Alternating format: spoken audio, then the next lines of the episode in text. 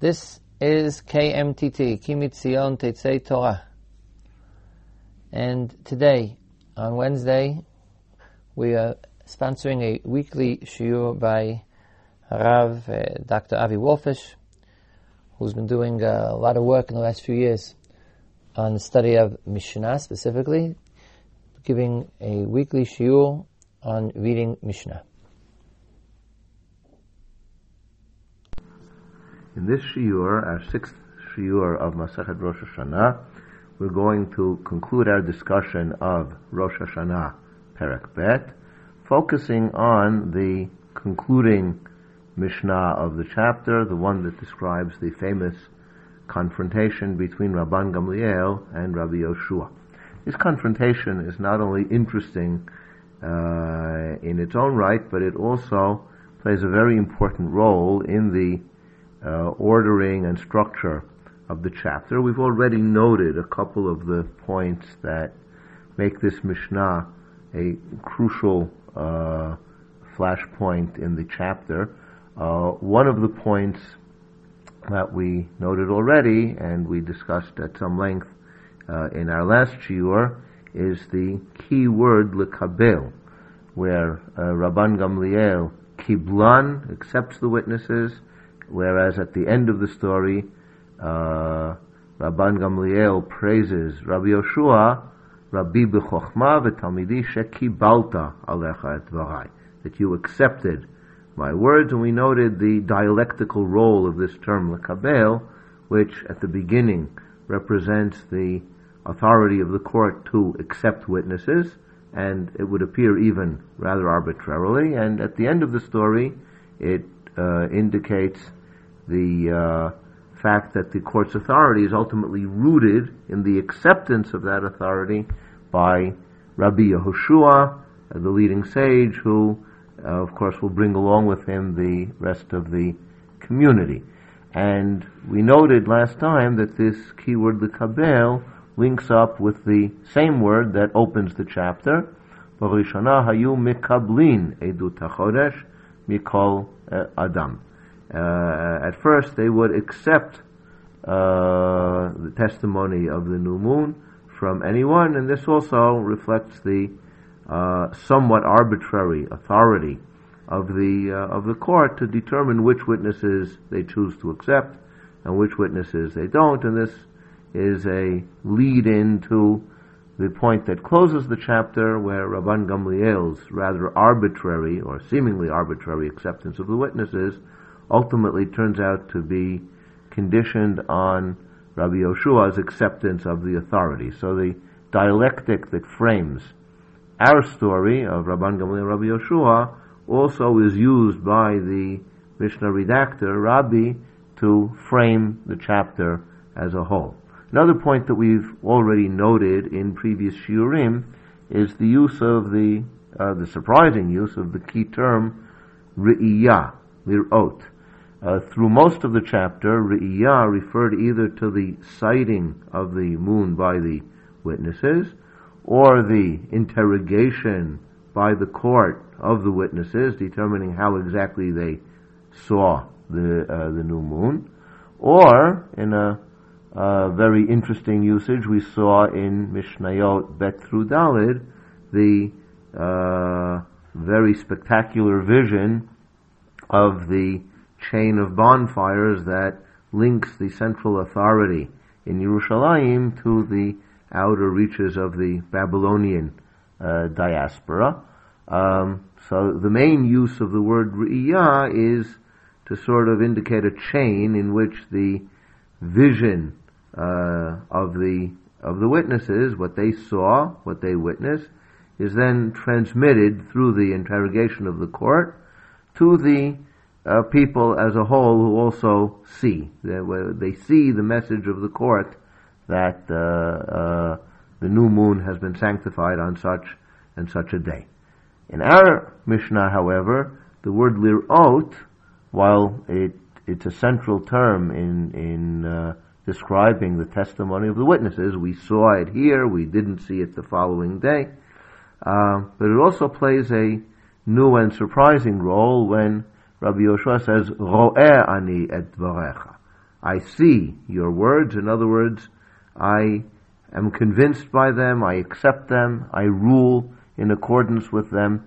And so the word lirot now takes on a, a new significance in this Mishnah. It's not, no, not only referring to the physical vision of the witnesses, it's also referring to the mental and intellectual vision of Rabbi Yoshua. Rabbi Yoshua who sees. In other words, he uh, is intellectually convinced by the arguments of, uh, uh, of Rabbi Dosa. And that then supplies a very important uh, link between the vision of the witnesses and the vision of the community, namely the vision of the court. The court not only uh, interrogates the vision of the witnesses and decides to accord it validity, but that decision itself depends upon their own vision. Their own vision meaning their own understanding, their own ability to sift and weigh the uh, uh, value and validity of the uh, uh, of the testimony. This vision then serves a crucial role in mediating between the vision of the witnesses and the vision of the community. Uh, this summarizes two very interesting and important points that link Mishnah uh, Tet, Mishnah Chet Tet, actually to the uh, uh, to the other Mishnayot in the chapter, and, and show you how this Mishnah brings together various threads and ideas uh, that have, uh, have have been scattered through the chapter, and this Mishnah sort of gathers them together and coordinates them into new ideas and, and new messages. Uh, before uh, turning to analysis of the story in and of itself, I'd like to note another couple of very interesting word plays that link Mishnah Chet to the rest of the chapter. Uh, one of them uh, links our Mishnah to Mishnah Zayin. Mishnah Zayin we're told, Rosh Beitin Omer Mekudash, V'chol Ha'am Onin Acharav Mekudash Mekudash. So we're told about the sanctification uh, formula, where the Rosh Beitin pronounces Mekudash and the people respond by saying twice, ritualistically, Mekudash Mekudash. Then the Mishnah continues with the following dispute. The Tanna Kamma says, Ben shenir'a bizmano, ben shelo nir'a bizmano, mikadshin oto, whether it was cited at its appropriate time or not seen at its appropriate time, you sanctify it, uh, which translates into whether it was uh, seen on the night of the 30th, and then the court the next day convened, accepted the witnesses, and determined the 30th day to be Rosh Chodesh, then of course Mikadshin uh, then uh, then of course the court will sanctify it. In other words, say Mikudash, but also Imlonir Abizmano. Also, if it was not sighted, the new moon was not sighted on the night of the thirtieth, so then uh, you don't need witnesses to come and uh, d- uh, uh, testify that they saw the new moon on the night of the 31st because uh, once the night of the 30th, uh, once the day of the 30th has not been declared Rosh Chodesh, the 31st day uh, of necessity will be Rosh Chodesh. Nonetheless, says the Tanna Kamma, mikajinoto. The court has to convene on the day of the 31st, and with or without witnesses, the court will pronounce this day to be Mikudash, this day to be uh, Rosh Chodesh, and of course to thereby sanctify also all festivals that occur during that month. Rabbi Elazar Bar Tzadok disagrees, and he says, Im lo ein mikadshinoto shekvar kidshuhu shamayim. If it is not cited at its, at its appropriate time, namely on the night of the 30th, then there is no need for the court to sanctify the 31st day, because kvar kidshuhu shamayim, because the heavens have already sanctified the 31st day. In other words, uh, Rabbi Elazar Bar Tzadok seems to be setting up a contrast between months that are sanctified by man, namely on the 30th day, the 30th day only man can sanctify by uh, uh, ascertaining that witnesses have sighted the new moon on the night of the 30th. So on the day of the 30th, man is authorized to sanctify that day, which he does by proclaiming Mikudash.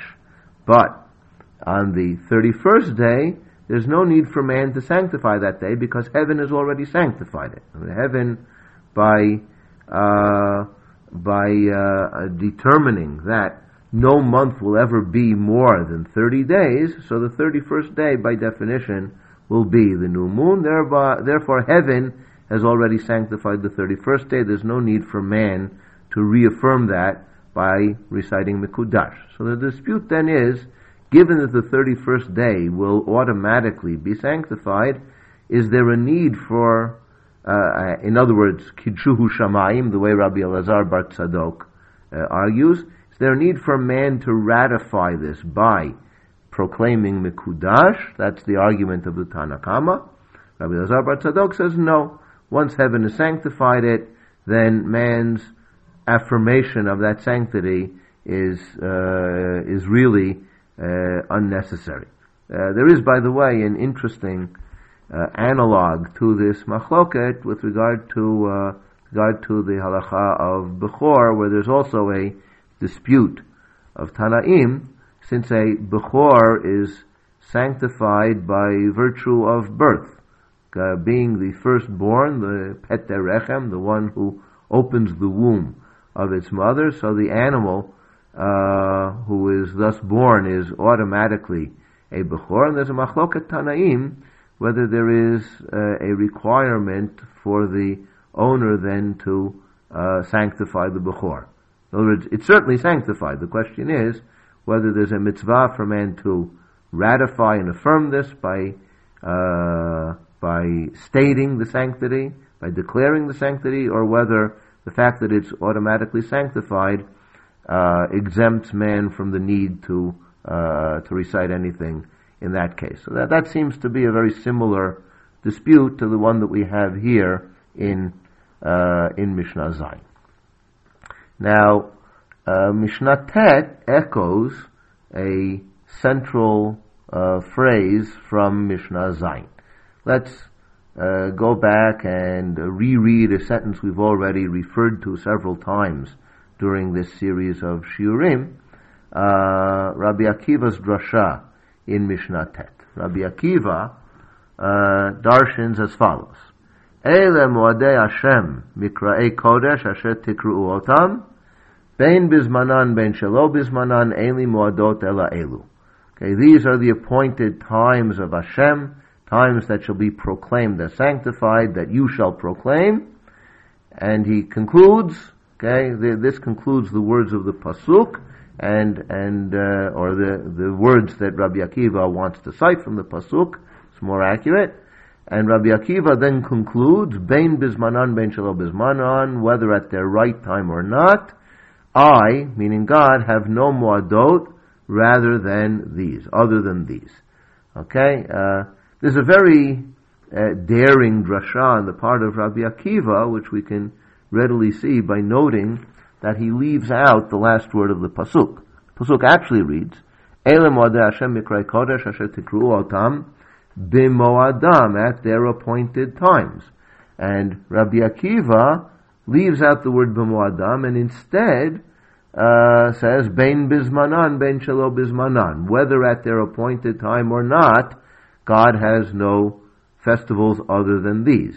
So, uh, whatever Rabbi Akiva's reasoning might be, which is a point that we'll come back to uh, at a later stage, whatever his reasoning may be in leaving out this word, but what he re- uh, the what, what, replaces this word in the pasuk in his drasha is bein bismanan, bein shalo bismanan, which is an echo of what we saw in Mishnah Zayin, Ben Shenira Bizmano, Ben Shalo Nira Bizmano.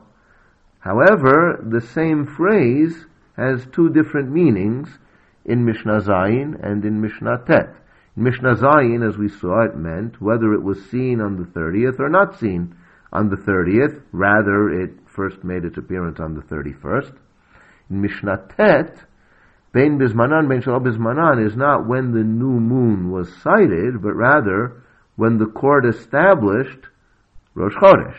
Bein Bismanan, Bein Shalom Bismanan, whether the court established Rosh Chodesh on the right day or on the wrong day. On the right day meaning on the day that accords with when the moon was actually sighted. And the wrong day means not in accordance with when the moon was actually sighted, namely Rabban Gamliel, who has sanctified the Rosh Chodesh, even though the sighting of the new moon is very, very much in doubt given the apparent unreliability of the testimony. Nonetheless, as Rabbi Akiva, it doesn't matter. The Ribbon Shalom ratifies whatever man has, uh, whatever man has decided, uh, even if he decided wrongly. So, uh, you have this phrase appearing in two apparently very different meanings. One of them referring to the 30th versus the 31st, but nobody ever made any mistakes in Mishnah Zayin. Okay, Bismanam and Shalom Bismanam simply means on the day you expect it, namely the 30th, or not on the day that you expect it, namely it didn't appear on the 30th but only on the 31st, whereas uh, Rabbi Akiva uses it to mean whether the court ruled correctly or incorrectly, it doesn't matter, uh, because God accepts that. Now, uh, these two apparently very different uh, statements are linked by this common phrase of Ben Bismanan, Ben Shalo Bismanan, and uh, it would appear to suggest that, that the Mishnah wants us to really draw a connection between these two, these two statements. And I think we can readily see why the Mishnah wants to draw a connection between the two. Because in both cases, there is a similar issue on the table. The issue on the table in both cases is who's really responsible for the sanctity of the festivals, for Rosh Chodesh and the festivals? Is it God or is it man? In Mishnah Zayin, the question uh, is when Shamayim has sanctified the day, does man have to ratify this? In Mishnah Tet, we're dealing with a more thorny and, and more complicated question, which is, uh, in a way, the flip side of the first question. And that is, when man has wrongly sanctified the month, does God ratify that? So, in a way, uh, Mishnah is a kind of inversion of Mishnah Zayin. Mishnah Zayin tells us that according to the Tanna Kamma, man must always ratify God's decision. Even when God has sanctified the month, man must ratify it because only man, ultimately, can sanctify the new month. Rabbi Lazar Bar Tzadok says, no, no, no. Man has the authority to sanctify the new month, but only on the 30th day. Once we've passed the 30th day, if God has sanctified it, there's no need for man to put his two cents in. Uh, in Mishnah Tet, on the other hand, uh, we have an inversion of that. We have man sanctifying the month on the 30th day, but in a very, very questionable manner. In a way that raises serious doubts, at least on the part of Rabbi Dosa and Rabbi Yoshua, whether in fact what Rabban Gamliel has done is in any way legitimate, whether it's accurate, whether it's legitimate, and the answer that Rabbi Akiva proposes to Rabbi Yoshua is, man has complete authority. In other words, this is a kind of amplification of the opinion of the Tanna Kamma in Mishnah Zayin, who says that only man can ratify the new month even when God has determined the 31st already, when heaven has already determined it, comes along Rabbi Akiva in Mishnah Tet, and he adds uh, an even more impressive idea. When man has established the new month, even if it's at variance with what happened in the heavens, that new month is nonetheless sanctified, and God Himself ratifies whatever it is that man has decided, whether right or wrong. So, you see here how Mishnah Tet complements an idea, picks up an idea from Mishnah Zayin and and and complements it and and in fact extends it to its its furthest reaches. Another interesting wordplay that connects Mishnah Tet to the rest of the chapter uh, will link it to Mishnah Hey. But in order to see this, we have to go back and read what we uh, what what Mishnah Hay stated. Mishnah Hay in the second part tells us about the original uh, practice that witnesses who have violated Chum Shabbat may not depart from Beit Yazek throughout the entire day, and Rabban Gamliel Hazaken's takana permitting them to do so. And then the Mishnah throws in, as an aside, something that seems to be not particularly germane to Ilchot Kiddush HaChodesh, but simply uh, picking up on the cue and saying, the same way that in our case of Masechet Rosh Hashanah and Hilchot Kiddush HaChodesh, there was a dispensation granted to the witnesses who have uh, gone beyond Chum Shabbat, but may nonetheless uh, go uh, 2,000 amod in any direction they choose. A similar takana exists in other cases, cases uh, that we'll immediately identify as pikuach nefesh. V'lo elu bilvad, says the Mishnah. Ela af ha'chachama ha'ba'al datzil min adbeka, u'min agayis, u'min anahar, u'min amapolet, harei elu kanshei ha'ir, v'yesh lem alpayim ama al chol ruach. All of these cases of pikuach nefesh, including, first and foremost, a uh, midwife, the chachama, here refers to a midwife, the midwife, haba'al yaled, who comes to help the woman give birth, and similarly someone who comes to save from a, a fire or from a, an invasion of an army or from a flood or from an earthquake. All of these cases, the Mishnah says, they also uh, enjoy the benefit of the special takana of Rabban Gamliel Hazaken. I want to focus on the phrase Chachama Haba'ali Aleid. In most cases, uh, in in Talmudic Hebrew, uh, the midwife is referred to as a chaya. You have it, for example, in the Mishnah in the 18th parak of Masechet Shabbat, where the midwife is referred to as a chaya. That's the usual term. Uh, the only place where she's actually referred to as a chachama is here, and uh, when, when the Mishnah says chachama haba'ali aleid, so it seems to me that the use of language here uh, indicates that this is not just an aside that the Mishnah is uh, saying, well, you know what, this halacha that we have here also applies to other areas of halacha as well, but it's also a subtle allusion to the laws of Kiddush HaChodesh, as we can see in, uh, in our story. In our story, uh, Rabbi Dosa, in explaining why he is horrified by Rabban Gamliel's very strange psak, Rabbi Dosa exclaims, How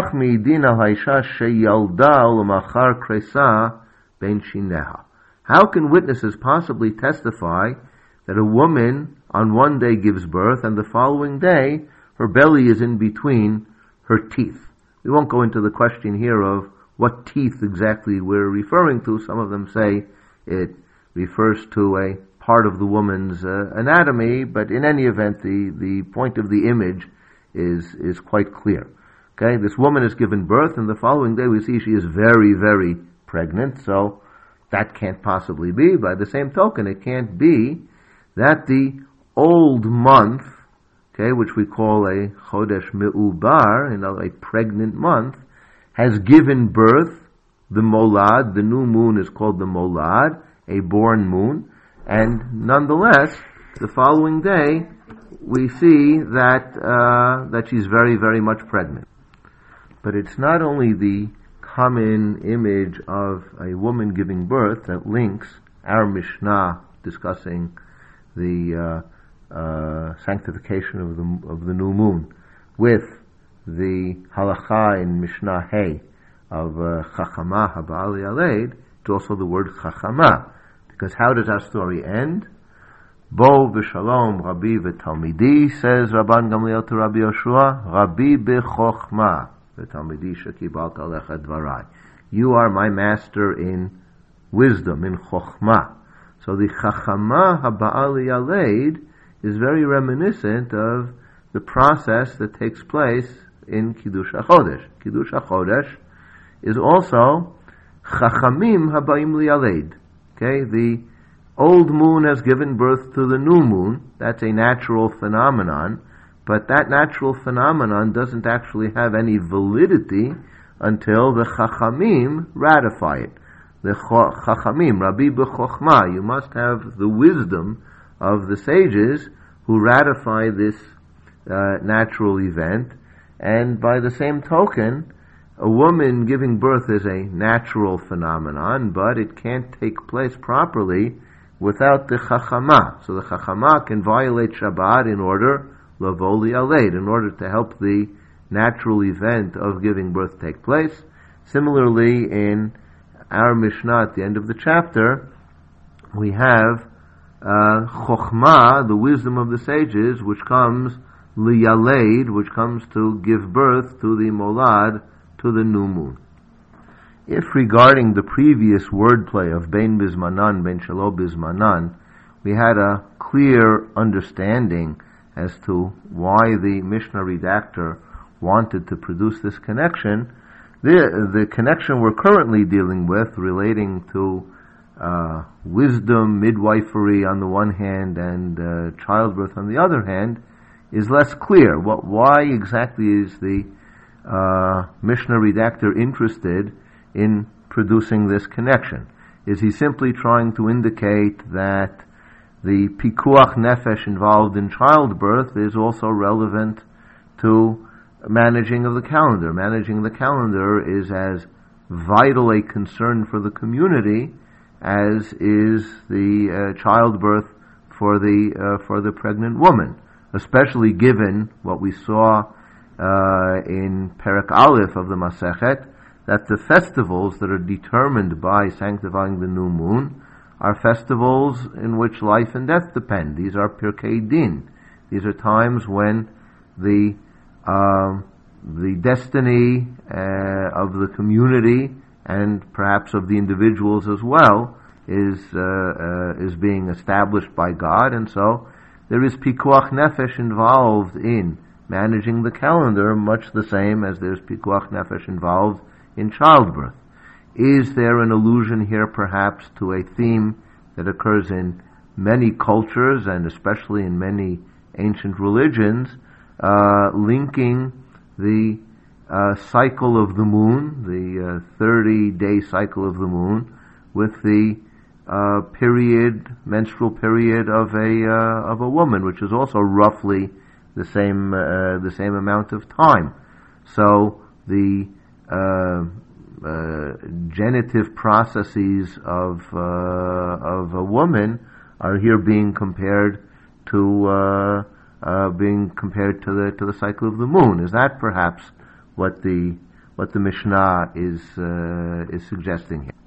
One way or the other, the Mishnah does appear to be suggesting that uh, it's important to note that natural processes, including natural processes that generate life, are processes that require human involvement. Uh, one way or another, it seems that uh, the Mishnah clearly has some uh, some idea in mind when they remind us that uh, the imagery that the Hebrew language preserves in describing uh, in describing the changeover of months is imagery related to pregnancy and birth, and uh, the Mishnah gives that imagery uh, a new and, and vital spiritual meaning by using this wordplay to link Mishnah Chet at the end of the chapter with Mishnah Hey at the beginning of the chapter. What I'd like now to do for the concluding part of this shiur is to discuss the story itself. The story of Rabban Gamliel and Rabbi Yoshua. And the first question I'd like to discuss is whether we can make any sense out of Rabban Gamliel's seemingly uh, uh, enigmatic psak uh, accepting these witnesses. Well, in order to do that, the first thing we have to do is take a close look at the case that came before the sages uh, in the second part of Mishnah Chet. The Mishnah says, two witnesses came and said, Ri'inuhu bizmano, we saw it at its time, uvelel iburo lo nir'ah. Okay, or according to Kitvayad, uvalayla bi'iburo lo nir'ah. The second night, it doesn't say lo ri'inuhu, it says lo nir'ah. The witnesses say ri'inuhu bizmano, we saw it at its time. And then the Mishnah says, uvelel iburo lo nir'ah, it was not seen. Is this still the witnesses talking? Um, well, if it is still the witnesses talking, then we have a very strange phenomenon of witnesses coming uh, after the night of the 31st. Now, words, witnesses have come on the 31st, and the question is, what are they doing there? They, they want to sanctify the 30th day, but it's too late. The 30th day is gone. You can't turn the clock back, and so why would the witnesses even bother coming on the 31st day? Uh, in fact, if you recall, at the end of Perak Aleph, we learned that Al Mahalach Laila Vayom the witnesses violate Shabbat to come and testify only if they can make it within the day. Mahalach Laila Vayom. If they have to make it by the next day. If they can't make it by the next day, there would seem to be no point. Uh, despite all these arguments, the Rambam uh, argues that this is all the testimony of the witnesses, and that the witnesses in fact arrived after the 30th day, and the Rambam paskins that it's possible to sanctify the new month retroactively. Uh, and uh, of course, you, since we're talking about Rosh Hashanah, you can't celebrate Rosh Hashanah retroactively. Whatever they did on Rosh Hashanah, they did. Presumably, as we know from other sources, presumably they celebrated Rosh Hashanah, they blew the shofar, they recited the Tefillot Rosh Hashanah, but then when the witnesses didn't show up, so then they figured the following day was not Rosh Hashanah, and they observed it as Bet B'Tishrei and so on. Uh, but then, when the witnesses showed up, then Rabban Gamliel decides retroactively to sanctify, uh, excuse me, when the witnesses didn't show up, they did observe the second day, but then when the witnesses uh, actually showed up later, so Rabban Gamliel says, despite the fact that we observed the second day as also Rosh Hashanah, as the real Rosh Hashanah, nonetheless, we, uh, uh, we retroactively uh, legitimate the first day as the real Rosh Hashanah and observe Yom Kippur accordingly. Uh, the Rambam's reading will produce a significantly different understanding of Rabban Gamliel's position than the one I'm about to propose, but I think the better reading of the Mishnah is Uveleli Buro lo nir'an rather than lo ri'inuhu because the Mishnah wants to indicate that it's not that the witnesses have testified that they didn't see the new moon on the 31st, but that nobody saw it. In other words, the witnesses appeared on the 30th, and they were accepted, and the new moon was sanctified. And then the following night, Uvleli Buro Lo Nir'ah, by the members of the court. The members of the court were walking home after a long day in the courthouse, and they, uh, on the way, uh, they look up in the sky, and one of them says, uh, "Hey, where's the new moon? We supposedly have legitimated the testimony that uh, the new moon was sighted last night. Where is it now? Uh huh. Nobody sees it, and uh, that's when Rabbi Dosa gets up and says, "Hey, Edei sheker hem." We made a bad mistake, guys. We accepted the witnesses. They obviously misled us because it can't be that yesterday the woman gave birth and today we're looking up at the sky and we see she is very, very much pregnant. There is no new moon to be seen there. Okay, well, if this is in fact what happened, then it's not that difficult to understand Rabban Gamliel's position. Rabban Gamliel is not swayed by Rabbi Dosa ben Harkinas' argument, not because there's no legitimacy to it, but because Rabban Gamliel feels that once you have already sanctified the new moon and Rosh Hashanah along with it, uh, you can't go back. You can't the following day reverse yourself. In other words, What we're saying is that an act of the court, even when it turns out that the act was not in accordance with what reality is, uh, nonetheless, the, this act has validity. Okay, so Rabban Gamliel is not disagreeing with the cogency of Rabbi Dosa ben Harkinas' argument. He's simply rejecting its practical implications. He's saying, you know, you might be right. It makes a lot of sense that these witnesses misled us and that we really should not have sanctified the previous day. But you know what? We did it already. What's done is done. We're not about to, to, to, uh, we, presumably the witnesses, the, the, the shluchim, have already been sent out, uh, and, and what are we going to do now? It's too much of a bureaucratic headache to now turn around and, and turn the clock back and change everything back from, back from what, what we've already decided. So we see then that the dispute between Rabban Gamliel and Rabbi Dosa is whether reality is what ultimately determines the new moon, or whether what determines it in fact is the court. Okay, and this of course is exactly Rabbi Akiva's argument later on to, to, to Rabbi Yoshua. He says, Ben bismanan, ben shelo bismanan, eli muadot ela elu. Okay, Ribbon Shalom ratifies whatever the court has done, even if what the court did turns out to be turns out to be false.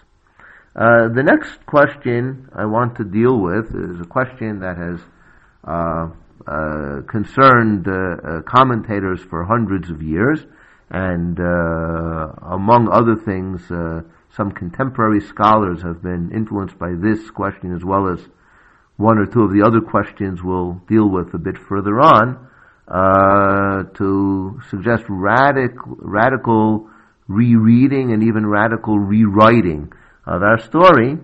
Uh, all this, which I think is unnecessary if we pay close attention to what our story actually says. The first question is, why does Rabban Gamliel direct his gzera only against Rabbi Yoshua and not against Rabbi Dosa? After all, Rabbi Dosa is the one who first rebelled against his decision. Um, so several answers have been suggested to this question.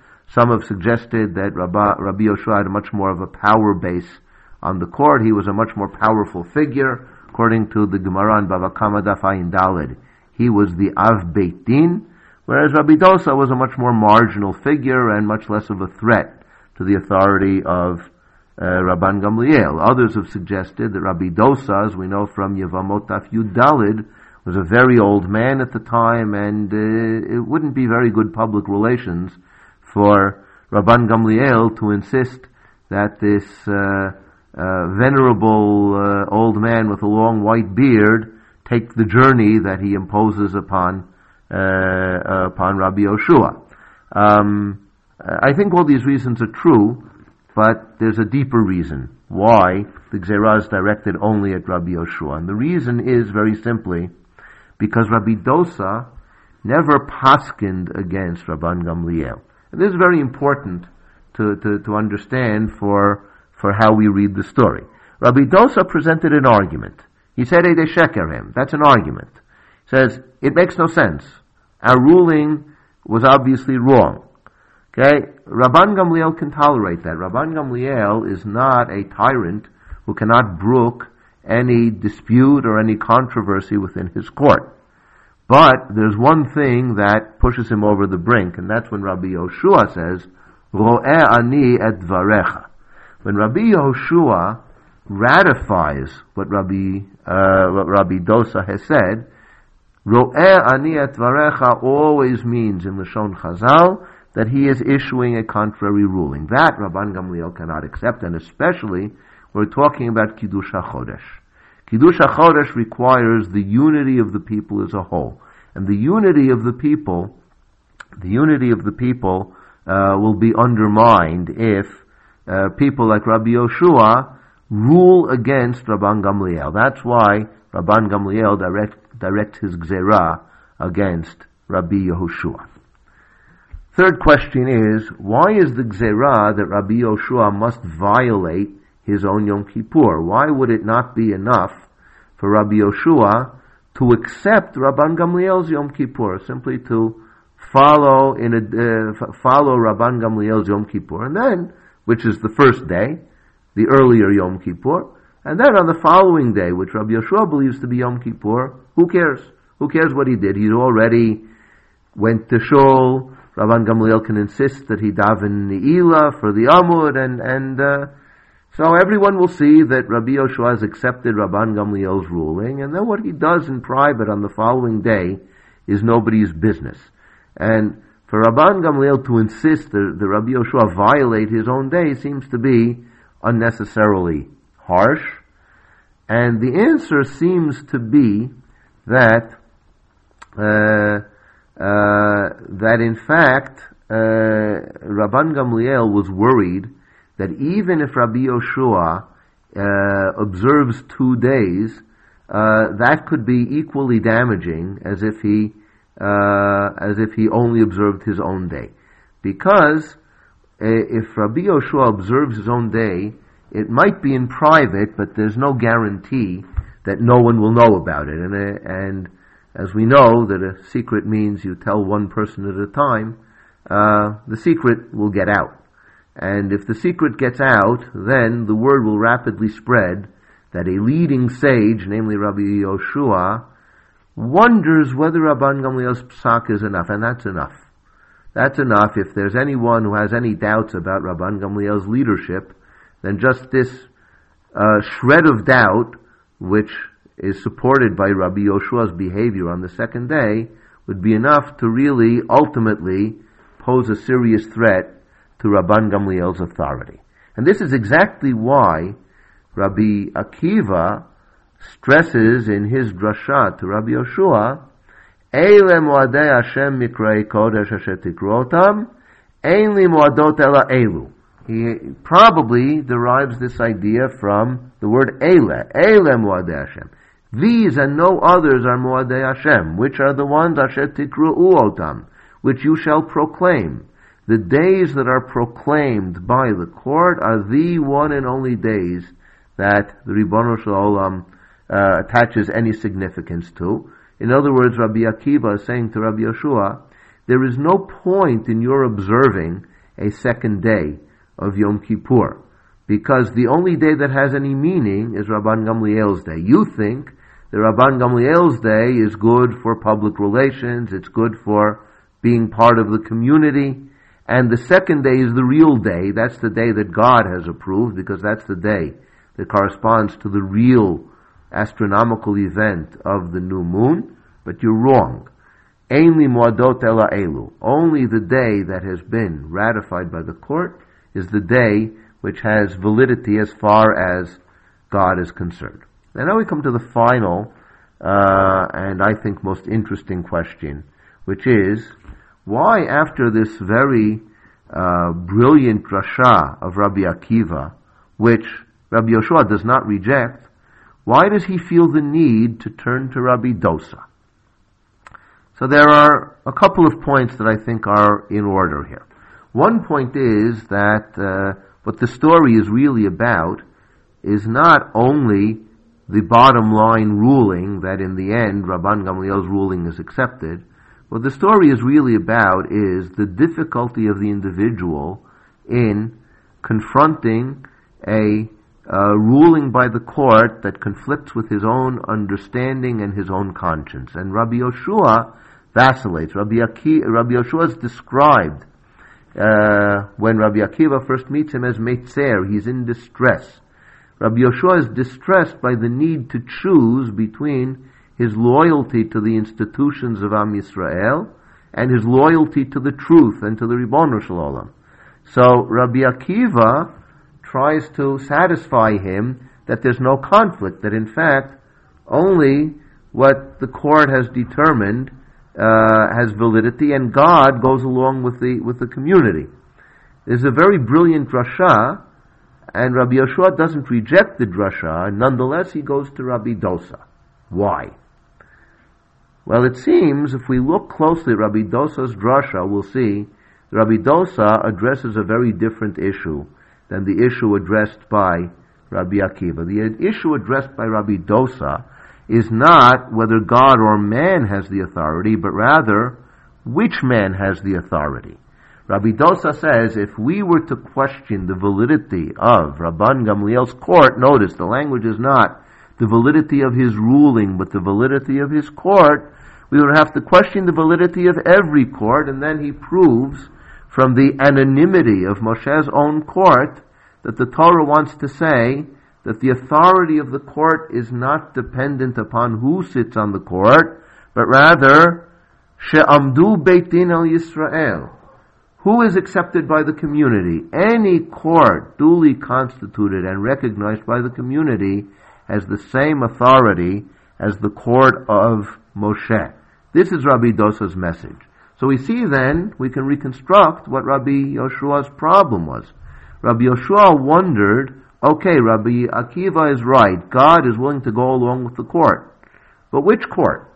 I'm, all, I'm also a court. Rabbi Dosa is also a court.